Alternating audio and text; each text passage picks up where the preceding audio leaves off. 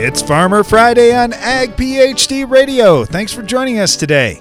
I'm Darren Hefty along with my brother Brian, and we're broadcasting from the Morton studio. And on Farmer Friday, if this is your first Friday with us, we take your calls and agronomic questions all throughout the show. So if you've got a burning question on your farm right now, today is your day. Our phone lines are open at 844 44 Ag PhD. And you can always email us radio at agphd.com. And honestly, if you've got a picture to describe what's going on in your field, that really helps us out. You can send it to us that way. All right, let's hit the Ag PhD mailbag right away. Eh, but uh, before we do, let me just say, Darren, if you can pull up the, your rootless corn question. Otherwise, I'm just going to talk about that in general. So I'll give you a little heads up there. So, anyway, here's the Ag PhD mailbag. It's the mailbag. All right. Uh, this one comes from Minnesota. We've got some rootless corn syndrome going on over here, and our original plan was to use Roundup and Status as a post emerge spray. However, with the rootless corn thing going on, we think it'd be a good idea to stay away from Status. So I'm curious, what would what would we be able to use? Our crop rotation includes cabbage, onions, carrots, and some vegetable crops too. Uh, so that that does make it a little bit of a challenge, and we have a lot of lamb's quarters, purslane, water hemp, nightshade, and large ragweeds. Okay, let me start with this. What is rootless corn syndrome? Well, it's something we do not see very often at all. But if, let's say, you're real hot and the ground is bone dry, then the, the roots just don't develop like they normally would. And by roots, I'm talking primarily about the nodal roots. So, in a corn plant, here's what happens corn seed germinates. You've got the radicle and the seminal roots will come right out of the corn seed. Okay, they're going down. So, you usually plant your corn a couple inches deep. Those roots start at the seed, they go down. Those are not the main root system or systems of the corn plant. The main root system of the corn plant, what brings in the the majority of the water and nutrients, actually the vast majority, is called the nodal root system.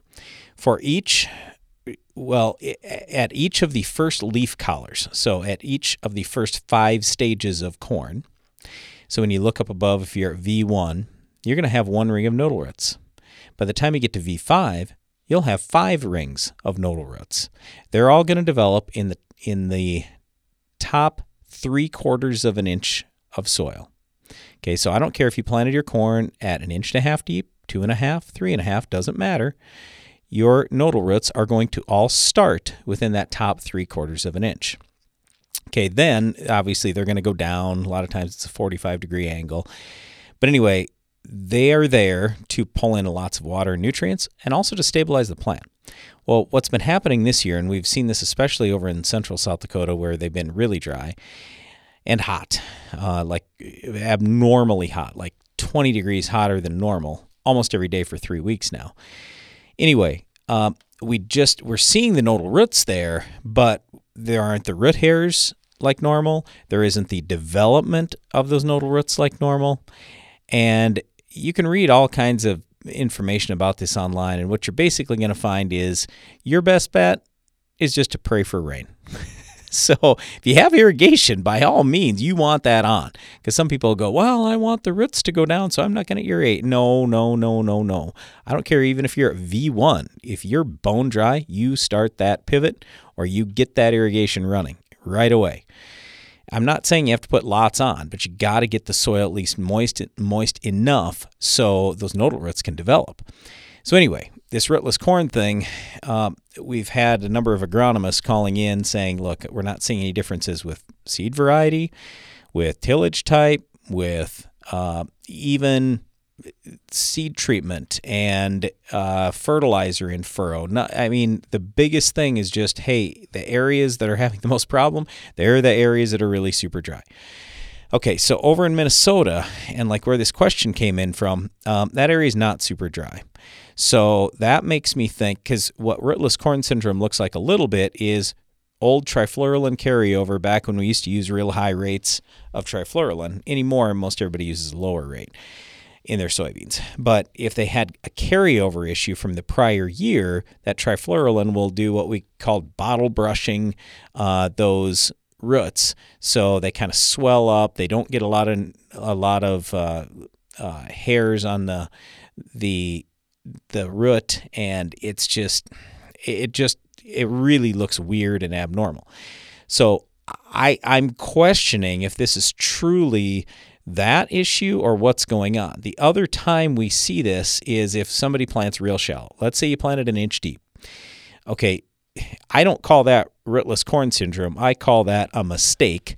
And now you forced your Yes. corn roots above the ground. Well, and- and go just- cultivate. And I know you don't want to, but I don't care. Go do it and hill it up so your corn plant thinks it's now planted at two and a half inches I've run into several of these, Brian, where, well, what what's described to me the rootless corn syndrome? Well, it's it's in certain rows just for small stretches. No, No. that's a planter issue. Yeah. you had Okay. something going on with the planter. All right. So anyway, back to his question. Um, number one, I'm not worried about status too much anyway. If you have roots above the ground, you don't have rootless corn syndrome. You have shallow planting, and that's a whole different deal. If you have shallow planting, go hill up the the dirt, and then you can do whatever you want. But otherwise, yes, if you want to try to avoid any form of dicamba, that's probably a good idea. If you're avoiding HPPDs because you're worried about carryover to all these uh, other crops, then you're left with Buctril and Tough. Tough's a little more expensive, but it's better on water hemp. Both are really good on lamb's quarters, ragweed, and some of the other weeds you mentioned. All right, got time for one more quick one here, Darren. All right, this one, Matt, Northwest Indiana. He said, I found Mega Grow sprayed early post on corn has been giving me a six to eight bushel increase, so I've been doing it as a standard practice. Now, this year, my plan was to spray Anthem Maxx, glyphosate, and Mega Grow this week. My corn's at V3, but we're dry, and it's supposed to be hot and dry all week. Uh, we're under some stress. Should I wait to spray my Mega Grow till No. my second pass or No. do it now? Do it now. It's exactly when you want to do it. And by the way, the Anthem Maxx, I don't like it in corn post emerge unless you're dry. If you're not dry and there's dew on the leaves, you can have some serious leaf burn there, sometimes even rolling the, the plant up. So I'm actually fine with it. I think you're going to be okay. And anytime you're spraying Roundup, throw Mega Grow in. It's a patented safener for Roundup and plant growth hormones. Stay tuned. Be right back. Coming! The weeds are coming! Hey, Paul Revere! This whole midnight ride thing is getting But really. the HPPD resistant weeds are coming! We've got Verdict herbicide. Verdict herbicide. Yeah, it's a non HPPD corn pre herbicide from BASF. Oh, well then, get some sleep. Yeah, will do. The weeds are coming! Switch to Verdict herbicide! Always read and follow label directions! There's an innovative new soybean herbicide on the market that's helping close the door on weed resistance and open new doors to productivity. Preview 2.1 SC herbicide from UPL is a multi-mode of action pre-emergent that controls the most resistant broadleaf weeds at the beginning of the season and continues to control later weeds with strong residual activity. Ask your retailer about Preview 2.1 herbicide from UPL and always read and follow label directions. At Ag PhD, we're always looking for ways to support the ag industry. That's why at our free Ag PhD Scouting and Scholarships event, we're giving away more than 100 college scholarships. Plus, we'll head out into the field for hands on agronomy sessions, including our comprehensive guide to crop scouting. This day may be geared towards younger farmers, but whether you're a college student or just want good agronomy info, this is one event you won't want to miss. Learn more and register for the Ag PhD Scouting and Scholarships event at agphd.com. When it comes to cereal disease protection, Prosaro Pro 400 SC fungicide from Bayer makes all the difference. With three effective active ingredients for overlapping control of foliar and head diseases, and a flexible application window for head scab, it's formulated to lower DON, protect yield potential, and promote superior grain quality. Prosaro Pro, the future of plant health, starts here. Visit prosaropro.com to learn more. Always read and follow grain marketing and all other stewardship practices and pesticide label directions.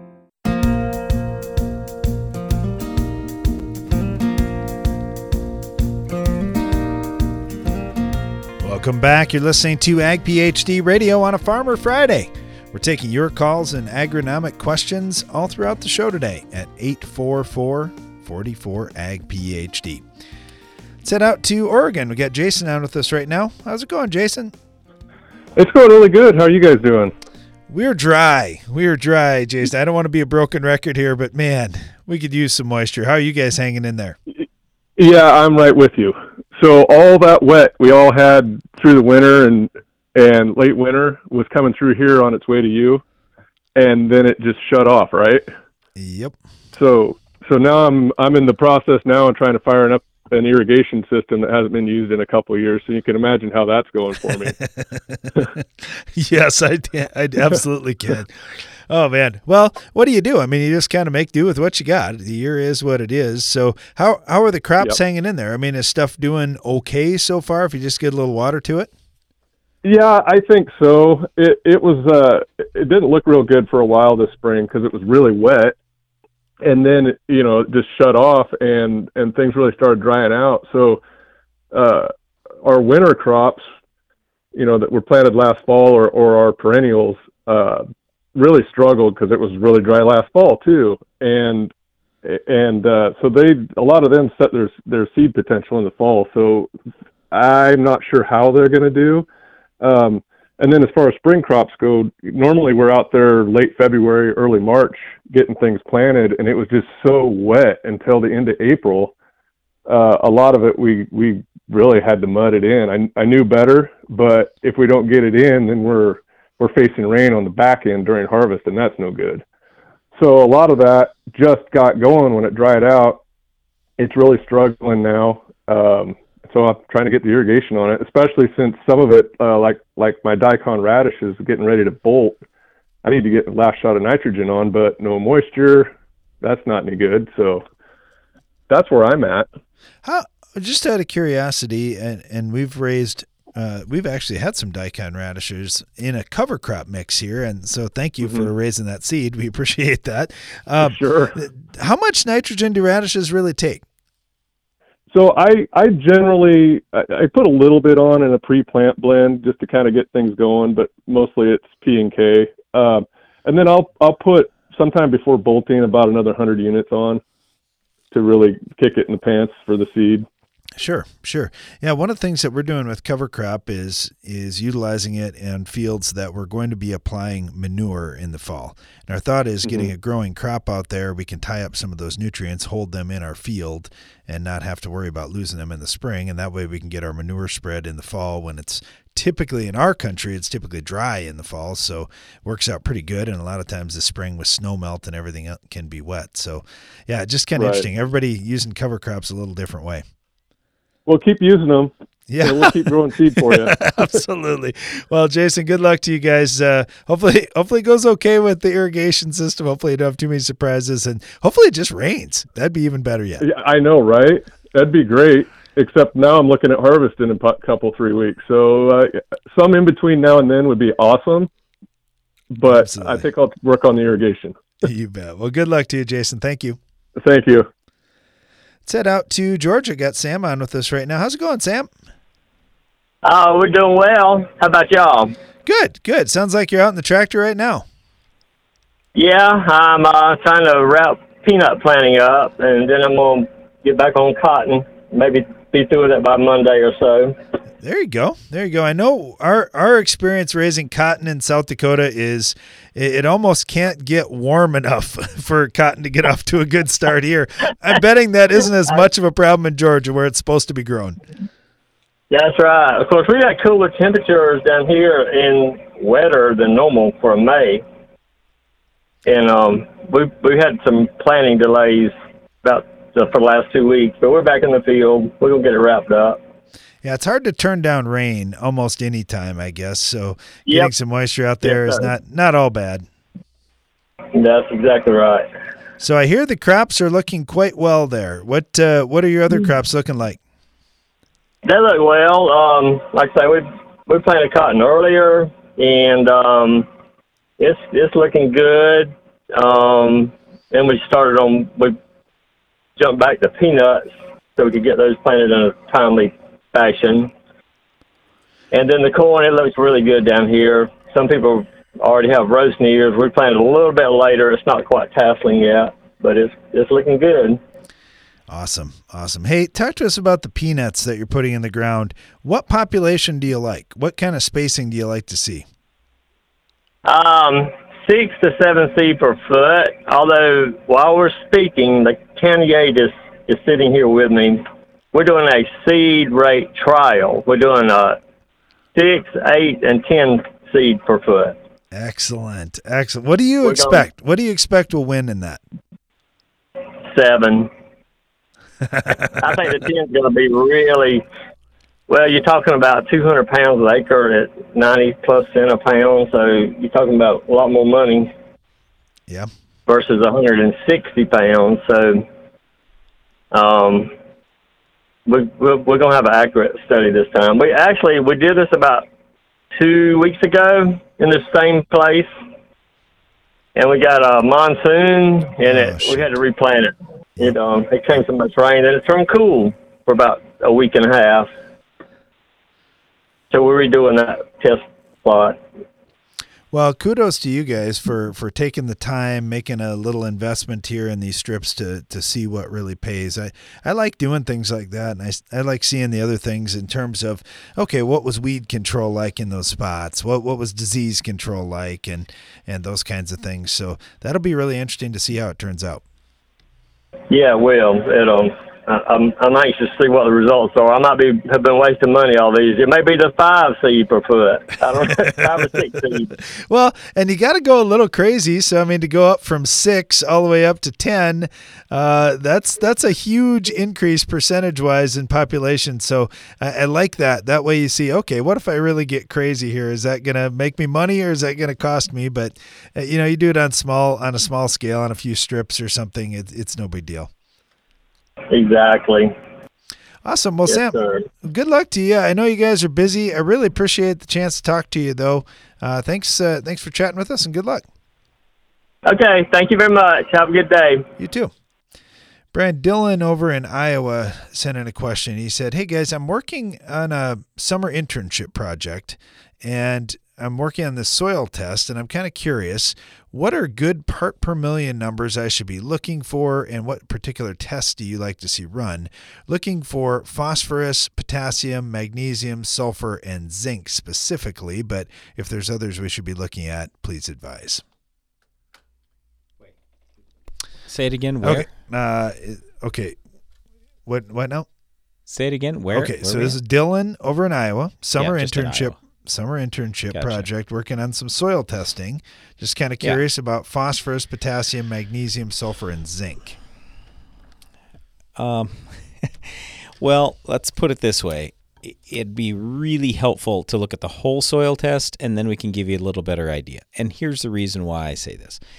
If you have super light soil, then you can't hold nearly as much potassium as you can in a very heavy soil. And, with magnesium, it's it, it's a really big deal as well. When you look at calcium, magnesium, um, and then you've got the other smaller elements in there potassium and sodium and hydrogen. Those make up what we call a base saturation test. And we like seeing the ratio of each of those. And so we're looking at ratios about as much as we're looking at parts per million when it comes to those kind of nutrients. So, phosphorus, for example, I mean, a lot of times on our farm in a Mehlich 3 test, I like having at least 100 uh, because it's going to tell you the Mehlich 3 is a little different than like a, a weak Bray or an Olsen test, where those will tell you what's available today only. The Mehlich test tells you what's available today and what should come available during the course of the next growing season. So a lot of times, um, you know, you might want 40 or 50 on a P1 or Olsen at a bare minimum. On a Mehlich 3 is a bare minimum on my farm. I want at least 100. Potassium, I'm probably usually shooting for 500 parts now per million. depends on how our heavy heavy that soil. soil is. Yeah. Exactly. But I want a minimum of 4% base saturation K. Magnesium, 12 to 20% is usually what I'm looking for there. And sulfur, ideally, I'd like to have 50 parts per million. All right, we'll be right back after this. My mom's got a new Case IH tractor and it can do it all. Bale hay all day. See in the dark with its powerful LED lights. Hook up all the implements. Shift like a race car, steer with ease. And it can also cool my juice box. Yeah, her Case IH tractor can do everything she needs it to. Looking for a tractor that can do it all? Check out caseih.com. When we told growers that new Bayer Premium Trivolt herbicide for corn delivers visibly clean fields for up to eight weeks, they were a bit skeptical. Um, we'll see how it works. So we decided to prove it. We set up cameras in multiple cornfields, treated them with Trivolt, and filmed for 24 hours a day. For eight weeks, we saw a variety of weather conditions, and Trivolt worked. See for yourself at trivoltinaction.com. Trivolt is a restricted use pesticide. Consult your state pesticide regulator for specific restrictions. Read and follow pesticide label directions. Nothing but net. Win your soybean season with the fast knockdown and lasting broad spectrum control of Elevest Insect Control from FMC. Take on army worms, stink bugs, soybean loopers, and more with the maximized ratio of premier active ingredients for better overall control of more than 40 labeled pests. Visit your FMC retailer or elevest.ag.fmc.com to up your game this season. Always read and follow all label directions. You won't want to miss this year's Ag PhD Field Day with guided tours of our extensive research plots, world premieres of the latest ag technologies, the highest yielding farmers on the planet, and more equipment running than ever before. The Ag PhD Field Day just keeps getting bigger and better. We'll also have great family entertainment, including a kids area, music, fantastic guest speakers, and food and drink available all throughout the day. But the best part is everything's free. Go to agphd.com to learn more for the Ag PhD Field Day, Thursday, July 27th. Get more durability for less downtime with Soil Warrior strip tillage from Environmental Tillage Systems. Improve fertilizer efficiency and reduce passes and fuel usage. Now that's ROI. Learn more about ETS at soilwarrior.com. Did you know 20% of stored corn is overventilated by three points of moisture? On 100,000 bushels, that's a whole semi load. Stop this problem for as little as $2,100 per bin with the end zone for corn from Farm Shop MFG. Learn more at farmshopmfg.com. It takes balance to be successful in farming because what you get out of it depends on what you put in. And Corteva Agriscience gets that. Introducing Utrisha N Nutrient Efficiency Optimizer, a biological product that naturally captures nitrogen from the air. It's a sustainable way to add balance to your traditional nitrogen methods and maximize your yield potential. Embrace a balanced approach to nitrogen management this season by visiting Corteva.us.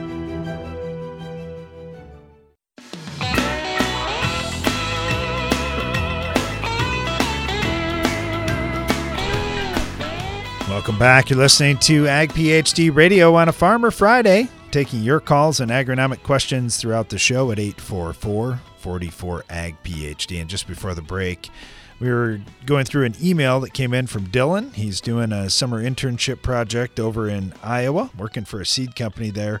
And he was asking about how many parts per million we need on different nutrients. And uh, one thing that I thought would be interesting, Dylan, would be if you're working for a seed company, go out to some of your best and highest yielding customers and pull a sample from their best parts of their best fields and see what the numbers are.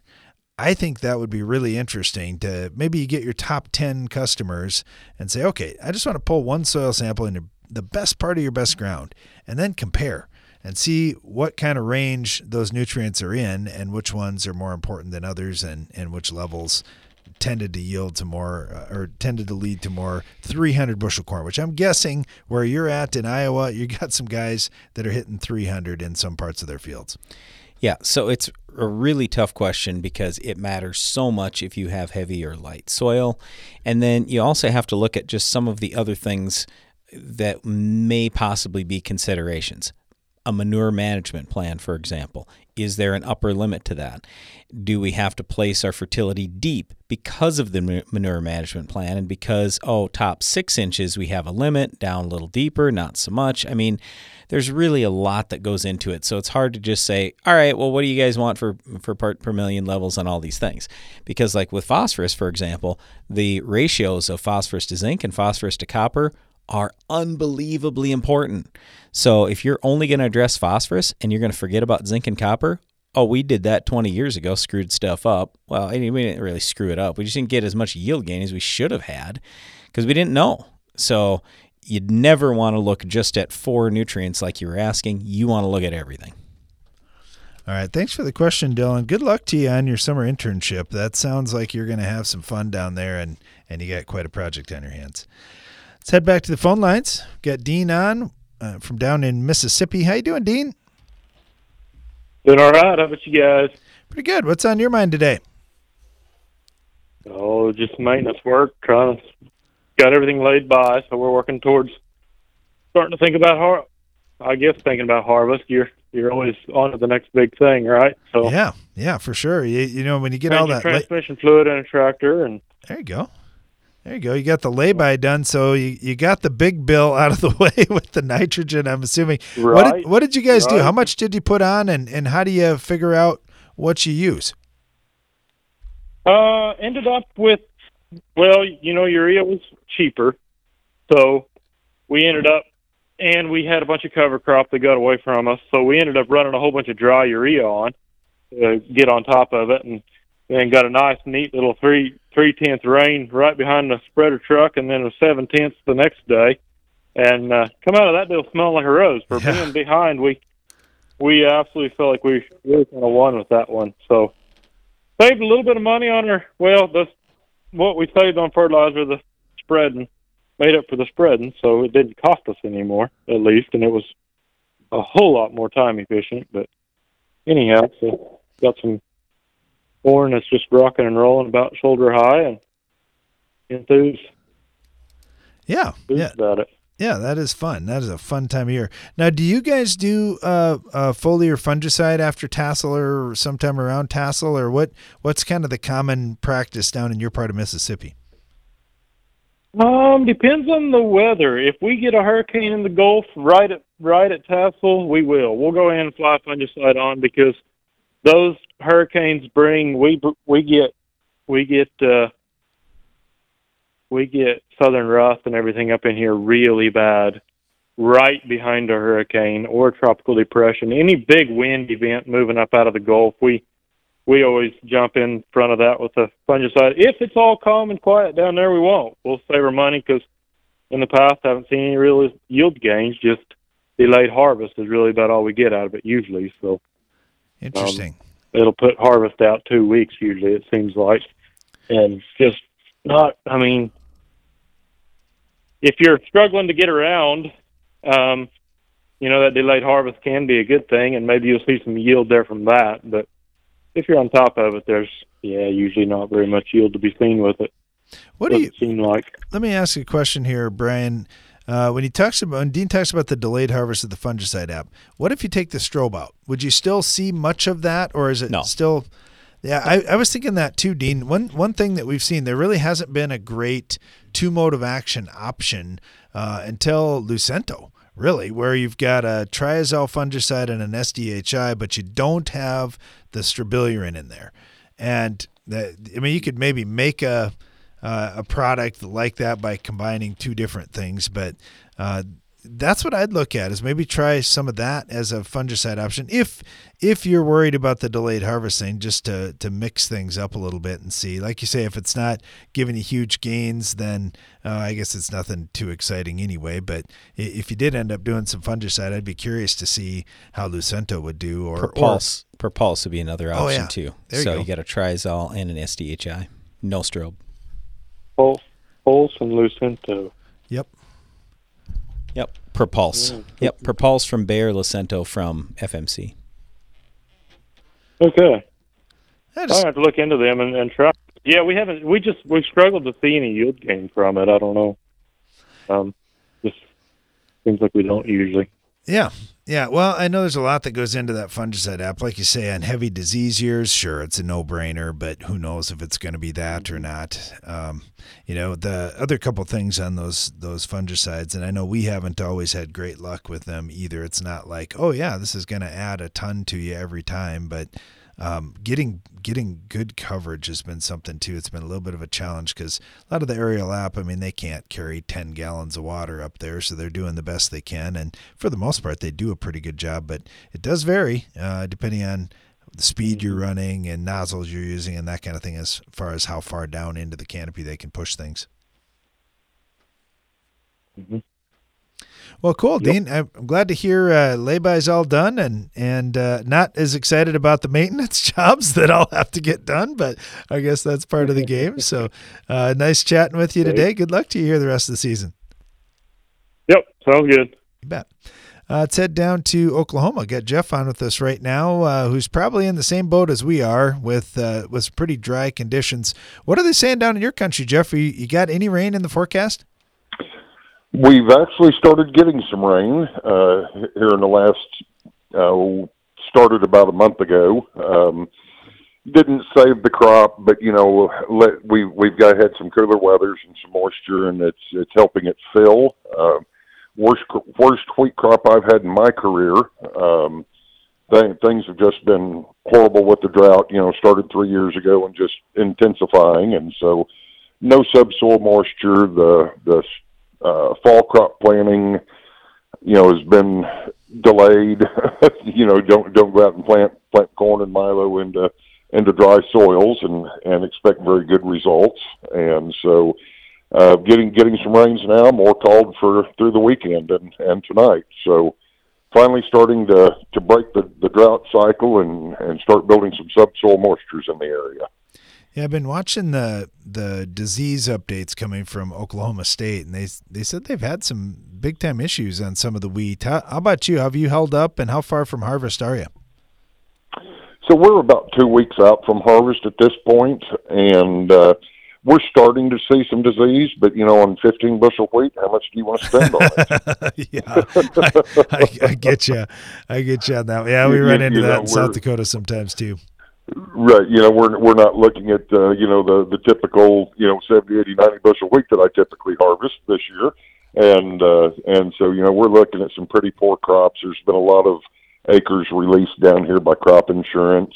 Um, you know the the general consensus with the guys is is you know at this point if it if it uh, appraises at five and above they have to cut it uh, due due to equipment cost and everything. But it's it's going to be a time consuming, very short wheat crop. Um, repair bills are probably going to go through the roof on on the machines trying to cut this ultra ultra short crop, and we we have a lot of terraced land, and so you know 40 45 foot uh, wide headers and terraces is on 15 inch tall wheat is not going to be pleasant. No, no, that sounds like a challenge. Well, Jeff, good luck to you guys. Hopefully, uh, the moisture you're getting now sets you up for success with the next crop. Stay tuned. Morton Buildings has served the American farmer for more than 120 years. From manufacturing our own building components to constructing your building, Morton takes pride in being the industry leader in post frame construction by providing a quality building and exceptional customer service. A Morton is built to last for generations. To get started on your next project, please visit mortonbuildings.com.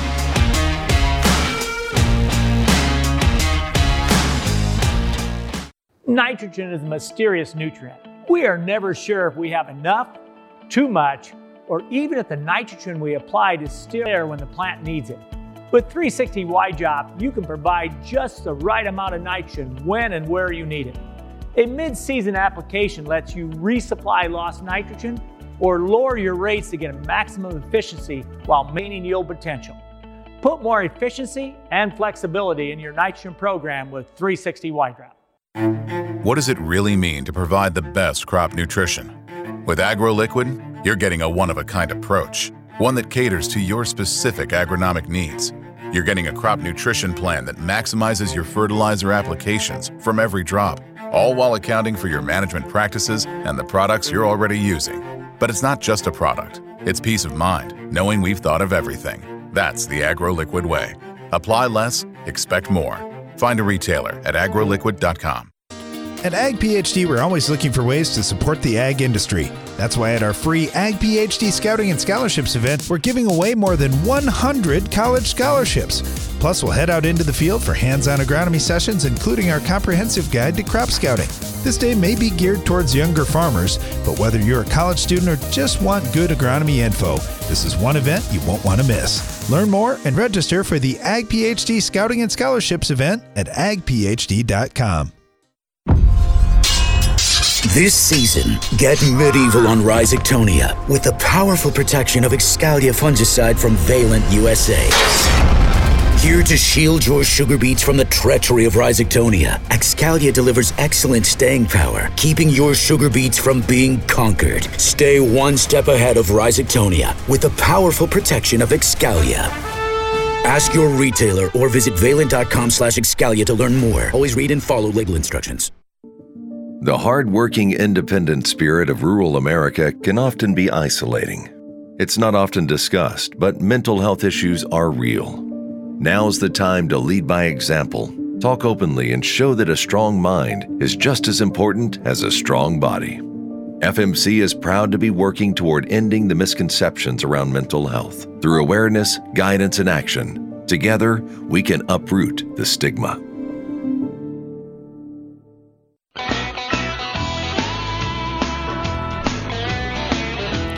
Welcome back to Ag PhD Radio. I'm Brian Hefty along with my brother Darren. We're live in the Morton studio today, and it's Farmer Friday. If you want to call into the show, the number's 844 44 Ag PhD.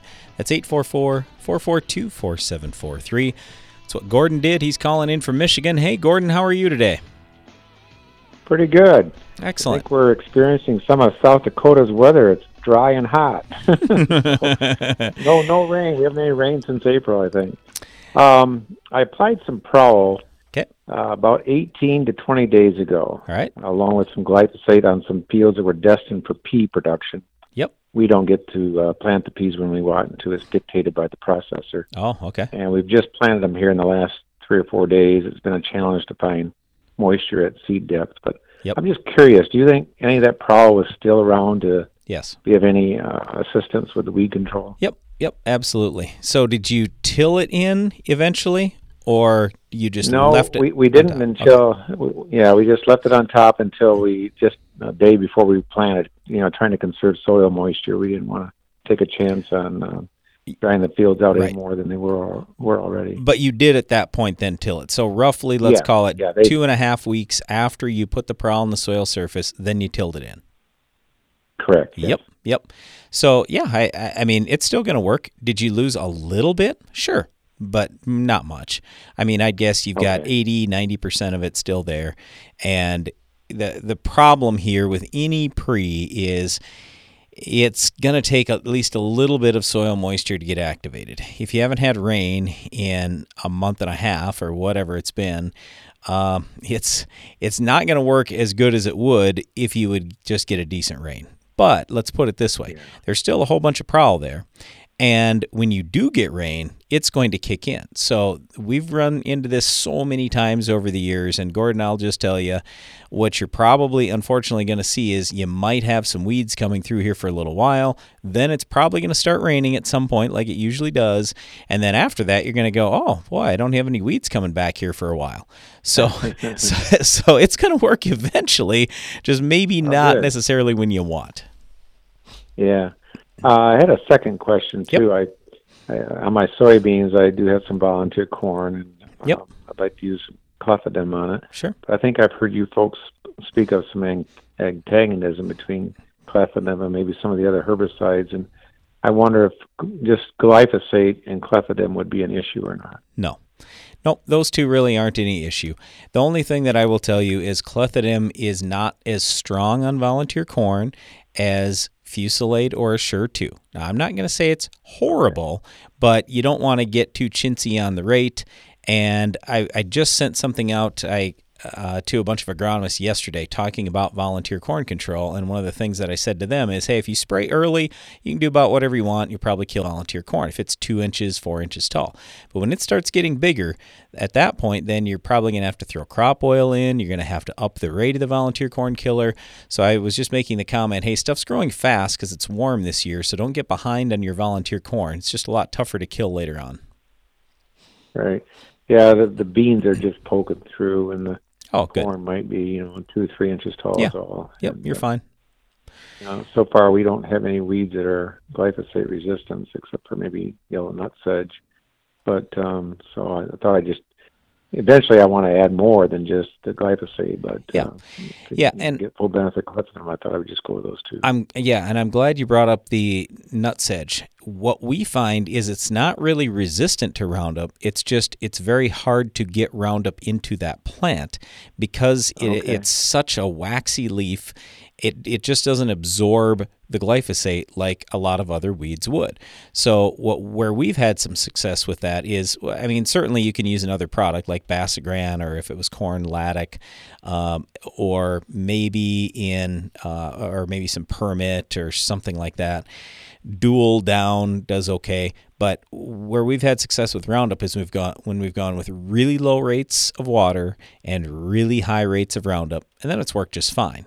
So I, I, mean, it is it is a tougher weed, and and the other thing that I'll tell you is it's usually in those low areas. So uh, like at our farm, as we've done more tiling over the years, we've kind of gotten rid of a lot of our nutsedge problems. So anyway, just a what, few things uh, for you there. What rate of the original glyphosate would you would you use, Brian? Well, if I, I would use the maximum labeled rate. So for old okay. four pound glyphosate, that was two quarts. And so then, okay. yeah, it all depends on which version you're using now. And yeah. in terms of water volume, I mean, we went clear down to five gallons. And I know that's going to sound okay. crazy to most people, but if you're spraying fairly early, um, it, it's no big deal. You'll you'll be fine. But yeah, we don't normally recommend that. But boy, for that nutsedge, when we went down to a much lower water rate, worked a lot better. Yeah. Um, were you adding any surfactant? Yes. Yep. Yeah, you want to add a little surfactant too, like a quart per hundred of non-ionic surfactant or something like that. Yep. Yep. Now, so, what if you were adding dual atrazine and uh, Callisto? Is that an issue? No. As far as the uh, additional surfactant. Uh, no, okay. no, that's absolutely not okay. going to hurt anything. I mean, if you have Callisto in there, you might want to go crop oil instead of non-ionic. And when you have the crop oil in, that also does have some level of surfactant in there already. So you don't have to worry about having surfactant. You've kind of got it when you have the crop oil. Okay, all right. Boy, I got the full benefit of my phone call, didn't I? I got all kinds of questions answered. uh, well, hey, uh, good luck to you over there, Gordon. Thanks a lot for calling in, and uh, hopefully you get some rain here sometime soon. Okay, thank you. You too, Brian. Thank yep. you. Yep, Bye. appreciate it. All right, let's head down to Kentucky. We got Matt on with us right now. Matt, thanks for joining us. Yeah, thank you. So what's happening down on your farm today? Uh, well, we've finished up our our seeding for the year, and uh, everything's up pretty good. Corn's you know V three, V four stage, and uh, soybeans have got a couple trifoliates on them, so everything looks pretty good. It's it's starting to get dry. We haven't had any rain for about a week or so, and looks like for the next ten days we've got minimal chance. So we're uh, keeping our fingers crossed that we don't get too much of a, a ding on our yield this fall from the dry spell we're having. But uh, so far it all looks good. Yeah, um, yeah, we feel your pain. Our, our crop looks pretty good right now, but man, we could sure use a drink too. yeah, I think that's pretty widespread from what I'm hearing. So, but uh, like I say, we're doing that. We just finished up our liquid nitrogen on our corn. Uh, just got that put down this week. So we bumped our rates up this year. Had a kind of been thinking the last couple of years maybe we were a little bit short on nitrogen and, and got some advising service that we're working with, and they recommended we up the rate. So we uh, upped it quite a bit. I was going to ask, I guess, or thought to ask while I was waiting here to talk to you. Uh, what what what is the guideline now? How many you know units of of nitrogen per bushel, or uh, you know, how what are people basing that off of now? Well, the whole problem is what are we going to figure for organic matter mineralization? How much nitrogen is already in the soil? Uh, how much loss are you going to have? Things like that. So that that's the problem because some guys will say, "Well, I'm getting by on 0.7 pounds of nitrogen." No, you're you're not. You have yeah. nitrogen in your soil somehow, some way. Yeah. So yeah. yeah. So that that's really hard to say. I will tell you that each right. uh, bushel of corn needs 1.12 pounds of nitrogen. Somehow, some way, it's got to okay. get 1.12 pounds of nitrogen. Okay. Okay. But yeah, that soil organic matter, that's a big thing. Uh, so we usually figure right. 20 to 30 pounds of nitrogen comes available for each 1% of organic matter each year. Well, if you're not figuring that in and you have a lot of organic matter, I mean, you're way over applying. But by the same token, if you have almost no organic matter and no carryover in from the year before, it's like, ooh, I, I, I might be a little short here. Yeah, yeah, we're we're on the lower side of organic matter for sure in our area. Yep. Uh, I want to say soil tests typically run in the range of around three percent, two and a half, three and a half percent, something like that. Sure, I- Uh, it's I'd have to not and horrible, look at my soil but yeah. testing. Yep. Yeah, yeah, we're we're not the worst by any means, No. but uh, we don't have we don't have black dirt. So, but uh, but like I said, we we upped our rate quite a bit, so we're and we've done some tests, putting out a few strips of our previous rate, and uh, also gone to a planter that uh, puts starter. We just we didn't really use a starter product. We just used the put UAN with the planter as well, rather than spraying Yeah, on the and- top of the ground. Yeah, and there are a lot of different ways to apply nitrogen. We'll probably talk a little more about nitrogen management right after this. Stay tuned. This is Ag PhD Radio.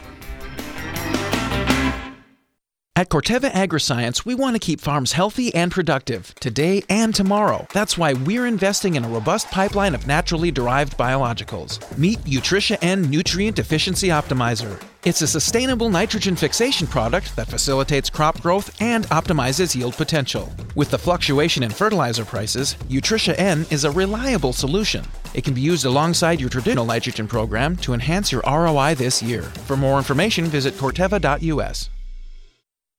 At Ag PhD, we're always looking for ways to support the ag industry.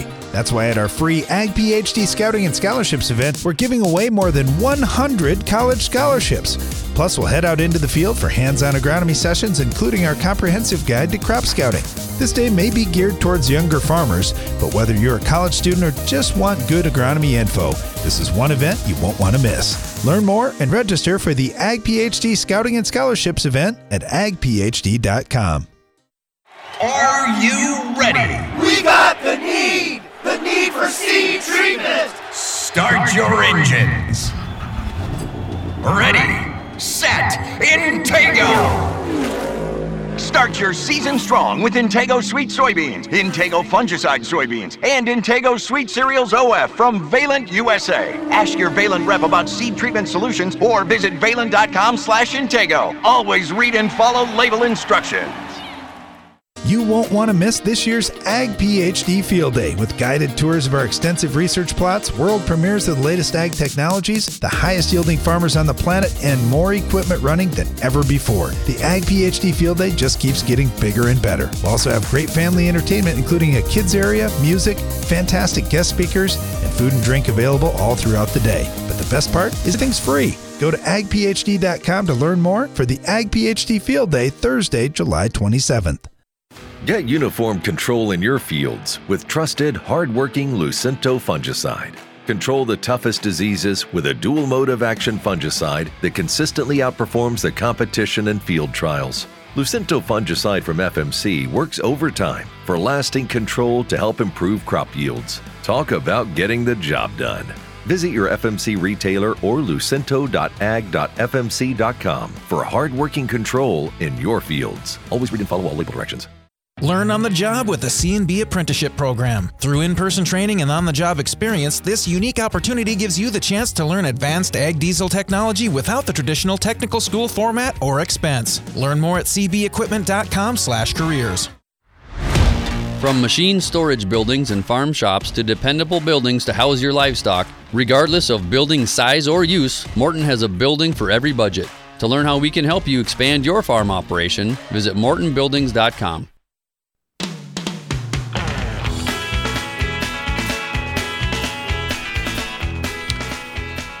Welcome back to Ag PhD Radio. I'm Brian Hefty along with my brother Darren. We're broadcasting from the Morton studio on a Farmer Friday. So, right before the break, we were just talking with uh, Matt from Kentucky about nitrogen management a little bit. So, I wanted to tell you what we're doing on our farm right now in our corn. I, I was just visiting with our people and I said, okay, first part of next week, it's time to do some nitrate tests. Our biggest corn's probably V5. And we got to know hey, do we need some more nitrogen or do we not? So we're going to run out there and do, do nitrate tests. They cost five bucks each, so not very expensive. We'll probably pull, thir- we figured 30 to 35 tests on the farm. So not all that many. when, you, when you stop and think about it, uh, last fall we pulled over 3,000 soil tests on our farm. We're only going to do 35. It might be a little more than that. It might be 50 or whatever. But anyway, it's not that many. But I said, okay, it's not that many tests, even if it is 50 times five bucks, it's 250 bucks. I said, I also want to get 0 to 12, and 12 to, in addition to 0 to 12, I want 12 to 24 because we have pretty heavy soil. In the 0 to 12, I'm going to count on almost 100% of that nitrogen being there when my crop needs it, which is going to be very soon, by the way. We'll talk about that in a second. But then the 12 to 24, I'm going to figure most of that's still going to be there. I don't know how much. Everybody can make their own estimate because my soil is so heavy and because we're bone dry and I'm the odds of ha- us having enough moisture to leach away our nitrogen I'd say are unbelievably slim. So I'm this year in a normal year I might count on 70 80% of that. This year I might count on 90% of that or more that's in that 12 to 24 inch range. Okay, here are the other things that we want to look at. Oh, so so that basically tells us how much do we have right now. Next thing I want to look at is at my old soil test saying, well, how much organic matter do I have and what's my estimate on how much will come available over the course of the growing season? On average on our farm, we're probably at let's call it 4% organic matter. It might be a hair high, but it's fairly close. So 4% during the, the whole growing season, I'm going to get 80 to 120 pounds, somewhere in that range. Uh, not much of that has probably come available yet. Let's call it five or 10 pounds. Let's call it 10 pounds. So I got 70 to 110 pounds is going to come available during the course of the, of the summer.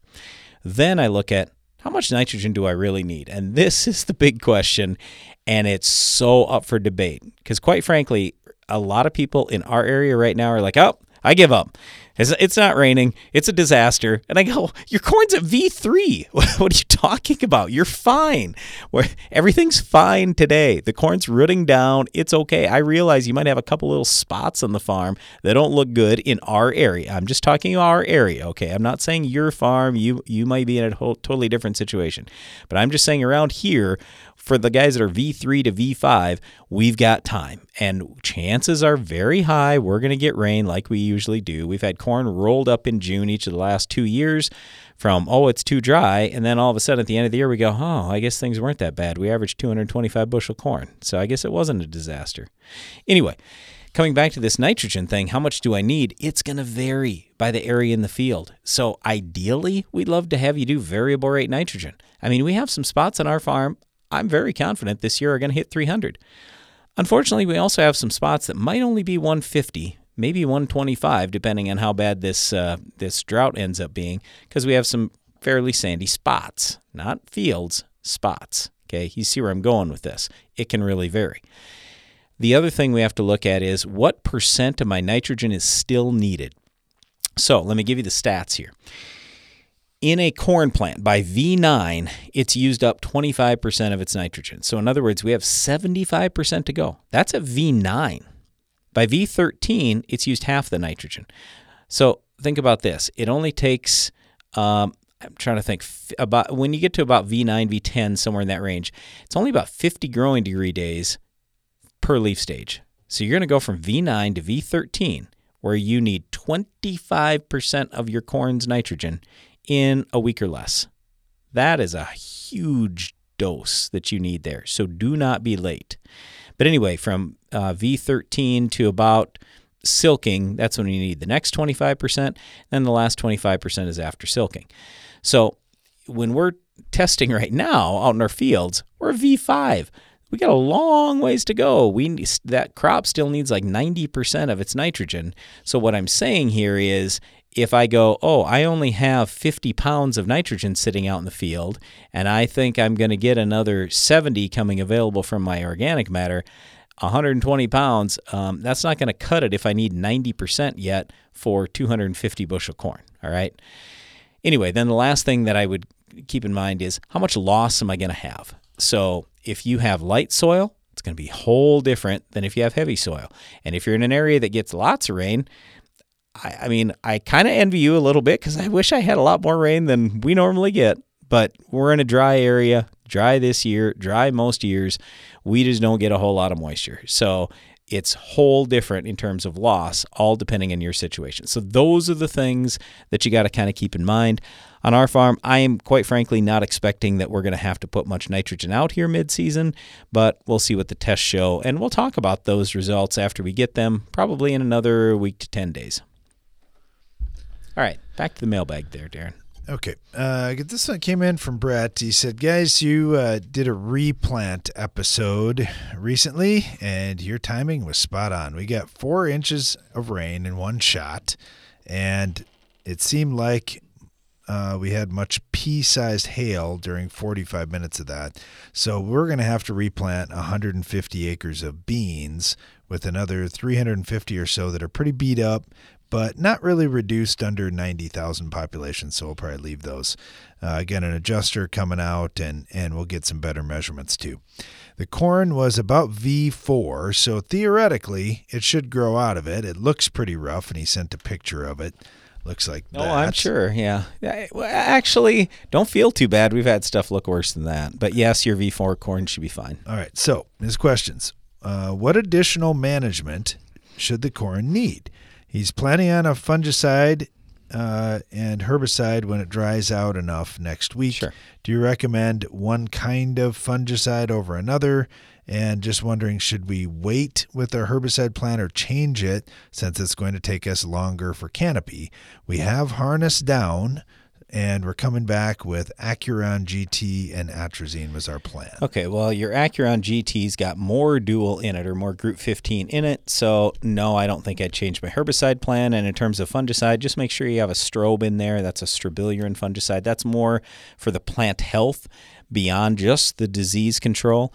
So you're you're doing the right things. There isn't a whole lot extra you need to do if anything after hail. What we've shown a lot of times is well I shouldn't say a lot of times. Sometimes uh, uh the fungicide doesn't pay. Sometimes it does. If even if it doesn't pay, your plant is going to look a lot better because when it gets beat up like that, it's most likely going to get disease at some point.